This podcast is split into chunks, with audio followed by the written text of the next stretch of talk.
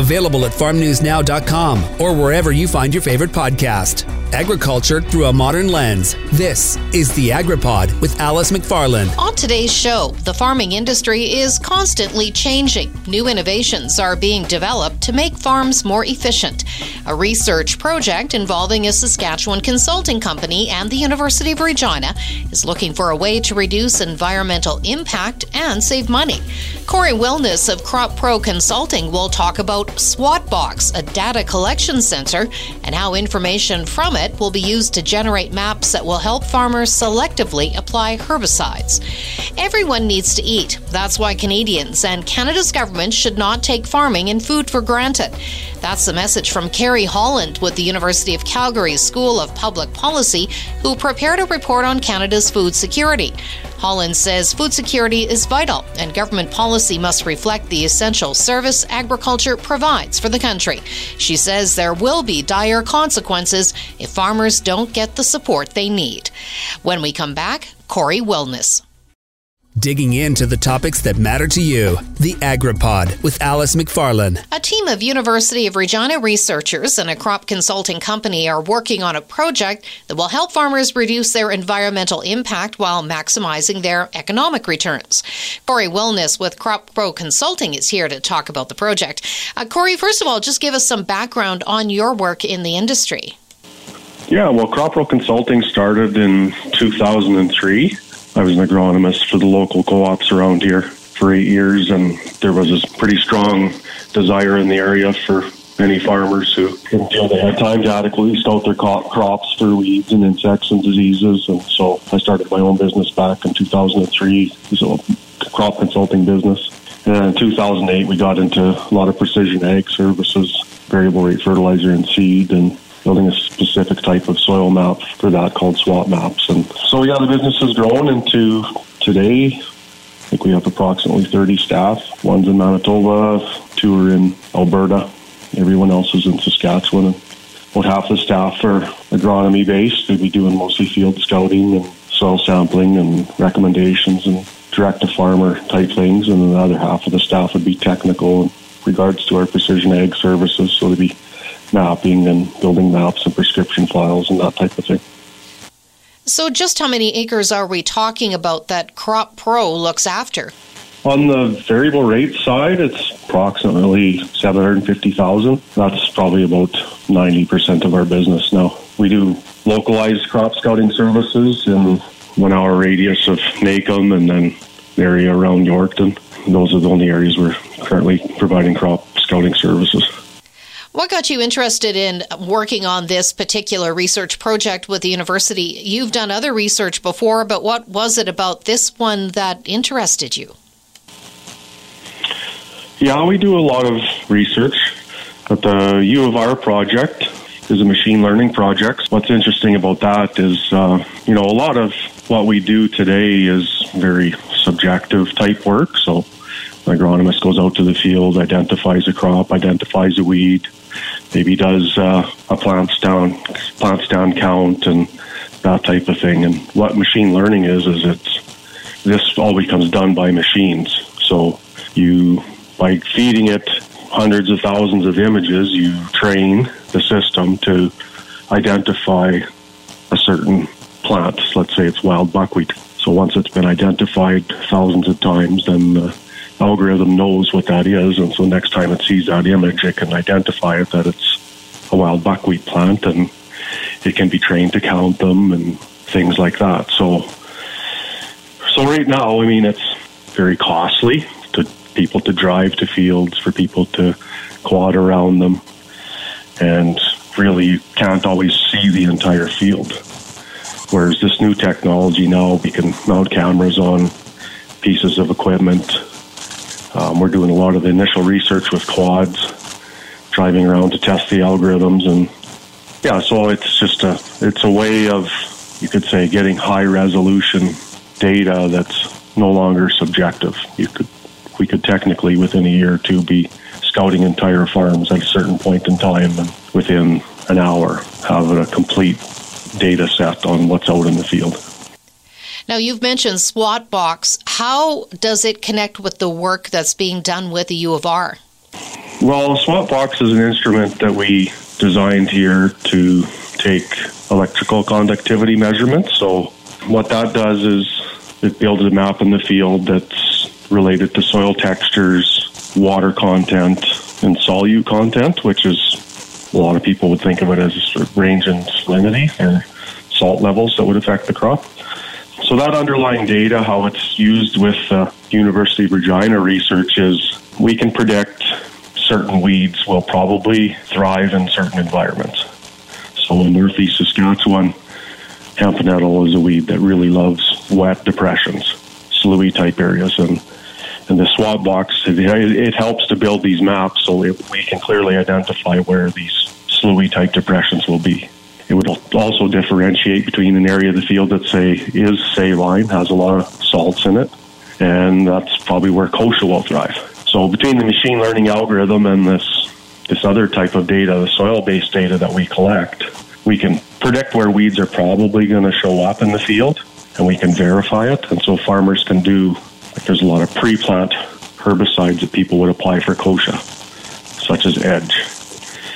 Um, and in those areas, you could say put on the heavy rates because you know you're going to have kochia in your salinity areas, and then maybe on the top of a hill where it's predicted that you won't have any kochia at all, you could put on a light rate or maybe no rate at all. Cory Willness with CropPro Consulting is our guest, talking about Precision Ag Research Project with the hope of saving farmers some money on herbicides. So, Cory, you go about this lengthy process of collecting all this data and then you share it with the researchers? The team at the University of Regina, they're they're specialized in the machine learning algorithms. So we're collecting all the data, we're doing all the field work, we're doing all the ground truthing of the maps. We're providing a lot of the insight of how we want things to work. We're doing variable rate applications. We're building all the maps. And the University of Regina is doing all the machine learning training. So we'll send them thousands of images from a field, and their team is specifically developing the algorithm that identifies what's crop, what's weeds, what weed types are here and building them into data sets that we can then go and use in the field. So their part is very specific to building the machine learning algorithms. A very interesting project. So tell us what the end goal is and uh, how will farmers benefit from this? Farming has become, you could say, very efficient with big equipment. We can get things done fast and generally do a pretty good job. But today we're generally doing everything at a constant rate. And in some cases, just an average rate on the field. You'd be better off if you, I'll use a weed control example. We're increasing the rates in areas with high weed populations and difficult to control weeds, and you were reducing the rates on areas that were had very little weed populations or smaller weeds or easy to control weeds. Uh, and in that case, is a perfect example of you know, getting better control. And and sometimes people will treat a whole field for the worst weed when it's only on 10% of the field. So in that kind of a case, you could say 90% of the field you could use a reduced rate of a certain product and get the same control. So there's lots of ways to minimize environmental impacts from not over applying, reduce people's costs, and at the end of the day, we can do a better job and save people money at the same time. So that's the ultimate goal. Do you have a particular time frame for this project and maybe just explain what the next steps will be? Well, we started it last year and so in 2019 we did many fields and it was but that was just a proof of concept just to see if it it all made sense. It was a productive and worthwhile cause. So this year we submitted a bigger project, so it's another 3 years now. The plan is so you could say it's being developed on both ends of the spectrum. There's many, many crops, probably 20 different crops that need to be trained in Saskatchewan, hundreds of different weeds, lots of unique um, algorithms related to training it to say, okay, if this is a saline area, what weeds would be expected here. So a little bit of data analysis going on with that. And then from the farming standpoint, I guess you could say it's our job at Crop Consulting to get this technology into the hands of farmers. So we have to build a scalable solution that farmers can go out and map these things in their fields at very, very low cost and without almost no effort at all. so that we can, you know, provide them with variable rate herbicide applications and, you know, recommendations that fit their farm. Maybe just explain who uh, the other team members are for this project. Some of the key team members: Abdul Muhammad from the University of Regina, and Derek Rood, our R&D manager here at CropPro. These people putting in hundreds and hundreds of hours to build this stuff, and I'd like to thank them for their hard work. Cory Willness is with CropPro Consulting. After the break, Kerri Holland with the University of Calgary shares a recent report on food security and why farming should not be taken for granted. Digging into the topics that matter to you. The AgriPod with Alice McFarland. Kerri Holland with the University of Calgary School of Public Policy talking about a recent report on food security. Kerri, maybe first of all explain what the consequences will be for governments that don't provide support to farmers. We need to be reactive right now in terms of the pandemic, helping our, our primary producers and our processors weather the storm of this crisis. But we need to have this longer term vision of what we want agriculture to be and then back it up with supports and action steps. And I think that we need to better support our, our farmers, um, but also look again at the, the ag food system as really this holistic, um, you know, approach because there's so many different facets of it that are interconnected and support each other. You know, it seems that Canadian farmers are constantly in survival mode, and and that's very true. And we need to figure out better ways of trying to improve the resiliency of our food system.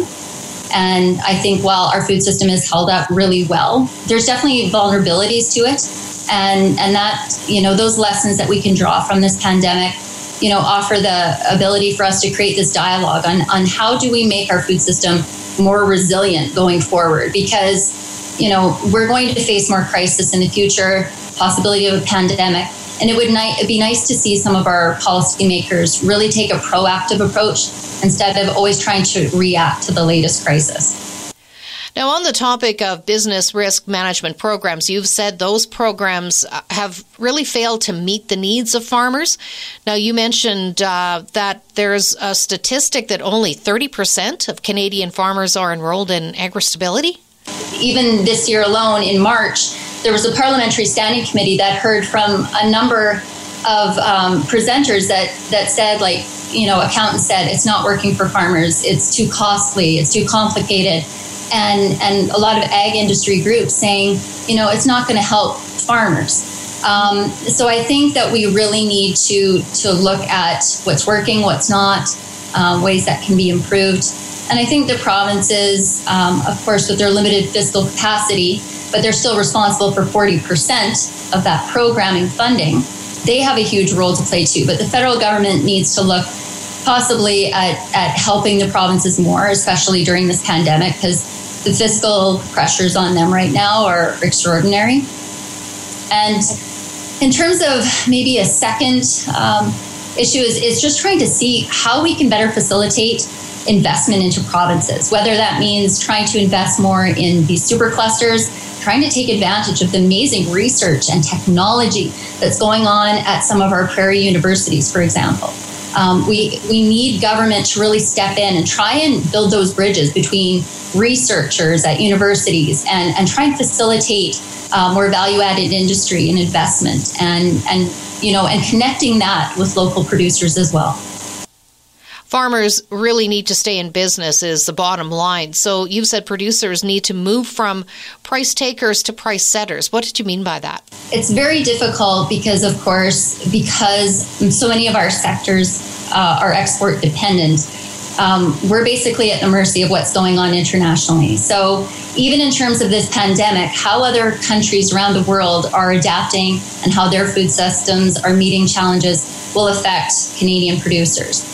Um, going forward, I think, again, value added processing really has a lot of potential for possibly creating more domestic markets and more stability for our producers and adding that value here in Canada. Um, but of course, then we also need to rely on our federal government to be a strong voice, keeping borders open, accessing new market potential, um, resolving geopolitical disputes. And, you know, we need to keep borders open. Canada um, with our population for the long term will remain very export dependent, whether that's on raw commodities or finished goods. But we need to, to try and stabilize our, our primary producers here. And I think that not only should we be seeking other opportunities in terms of market potential to try and stabilize some of those markets. Of course, there's always going to be geopolitical disputes between countries, but having new market access, I think, will provide some stability. Um, in terms of programming, as I said, I think that there needs to be reform in our business risk management programs so that when you know another crisis emerges, that we're better supporting our producers.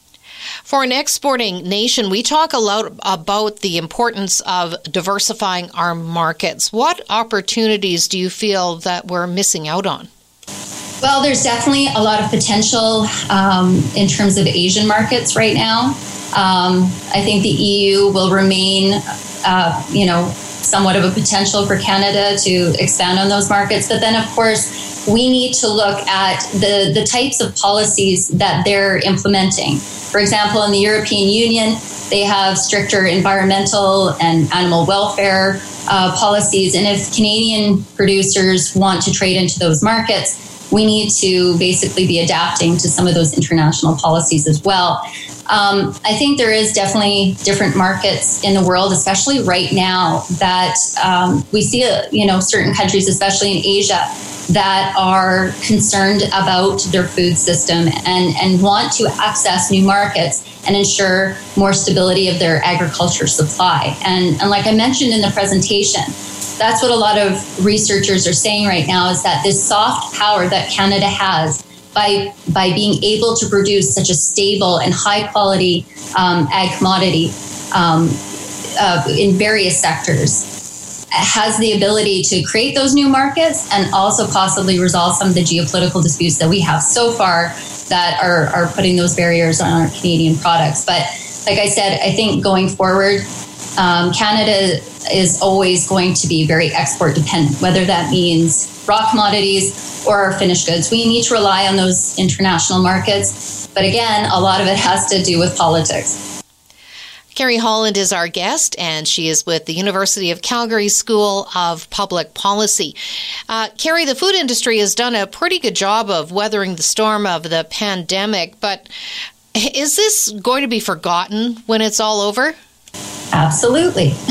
Uh, it's hard to sustain public attention uh, because our food system has shown its resiliency and um, when consumers stopped panic buying and hoarding products, for instance, they saw that you know the grocery store shelves were remaining supplied, and so that initial panic and uncertainty of accessing food, I think, has subsided, and with that, public attention has as well.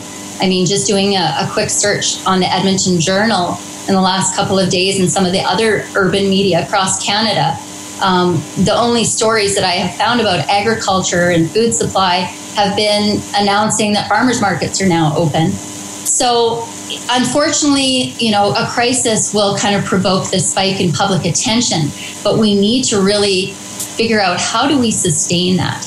And I think a lot of consumers that that are interested in the food system, where their food is coming from, um, they will still be interested. But in order to try and generate that that sustained public widespread attention, um, I, I, would like to see more, um, you know, articles being put forth um, from farm media into urban newspapers. I think that would be helpful. I mean, throughout this pandemic, the farm media has done such an excellent job of trying to inform Canadians. But of course, most Canadians might not, you know, pick up the Western producer or the cooperator.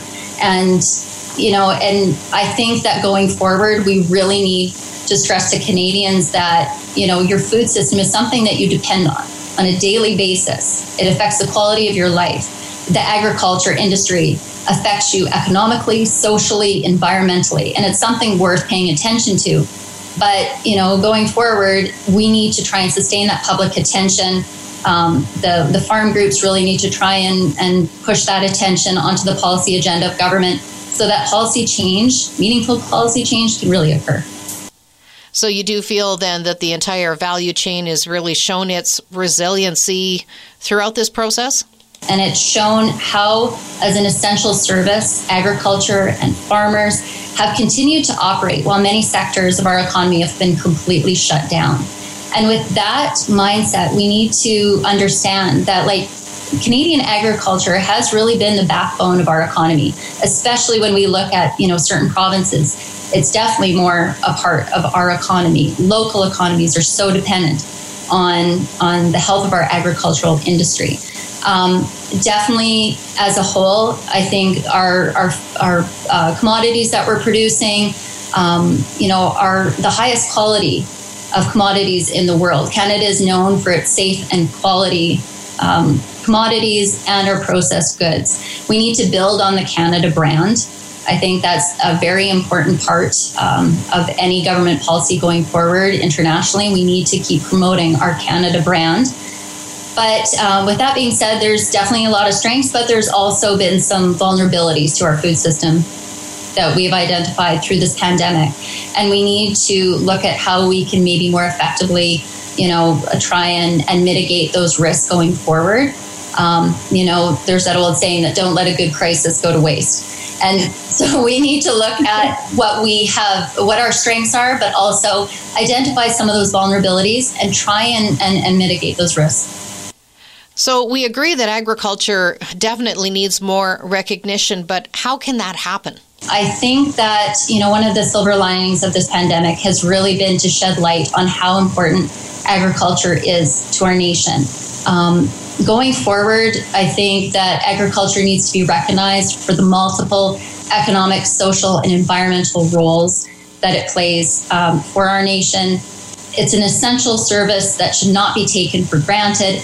In the short term, we need to be reactive, help our ag industry through this crisis but we need to have a long-term vision. We need to to step up with some action steps and and support our farmers, our processing, our packaging, the ag industry as a whole. We need to support it going forward to maximize the unlimited potential that it does have. Our guest has been University of Calgary's Dr. Kerri Holland. It's time for the Agriculture News Roundup for the week of June 15th. The debate is not over surrounding the impact of the carbon tax and the effect it's having on the cost of grain drying. Farmers have been lobbying Ottawa very hard to give grain dryers the same exemption to the carbon tax that applies to fuels that are used to run farm vehicles. The federal government says its analysis of the impact of the taxes have, that's having on the grain farmers is based on numbers provided by the farmers themselves but grain farmers remain adamant that Agriculture Canada was wrong in its calculations. Marcus Hurless, the chair of the Grain Farmers of Ontario, has said the carbon tax bill for drying corn from his operation was $8,500 and that he is not alone. The federal government launched the $50 million Surplus Food Rescue Program. The goal was to move surplus food commodities like potatoes and meat through the food system as efficiently as possible to help vulnerable Canadians. The closure of the restaurant and hospitality industry left surpluses of food, and the increased demand from grocery stores was not able to clear that inventory before it spoiled. The pandemic also increased the demand for food from food banks. The University of Saskatchewan's Crop Development Center has a new director. Dr. Curtis Pozniak has been a faculty member of the College of Agriculture and Bioresources since 2003. He leads an extensive research program and has released 15 new varieties since that time. Pozniak has been recognized as a leader in the application of wheat genomics and cultivar improvement with more than 140 published research papers and Canadian Western Agribition announced that the event will be postponed for this year. CWA said the decision was made in response to restrictions and recommendations surrounding COVID 19. CWA President Chris Lees said they owed it to everyone connected to Agribition to make the best decision, even when it's a difficult one. The 2021 Agribition will be held November 22nd to 27th, 2021. And Lee said they're working on creating a new digital experience for exhibitors, international buyers, and students. The AgriPod is produced by Colby Heiss with host and CJVR Agriculture Director Alice McFarlane and is a division of the Jim Pattison Broadcast Group. Available wherever you find your favorite podcast and at farmnewsnow.com.